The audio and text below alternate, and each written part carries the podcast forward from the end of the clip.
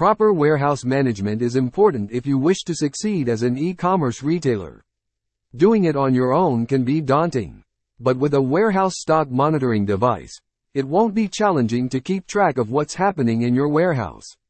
The act of controlling and organizing everything occurring within a warehouse is called warehouse management. The purpose of installing a warehouse management system is to make sure a warehouse runs as seamlessly as possible. And this includes everything from tracking orders to locating workers. So, there's no denying that efficient warehouse management will make it easy for you to run your warehouse smoothly. Keeping in mind the changing scenarios in the retail industry, it will be wise to invest in systems that are advanced and save time.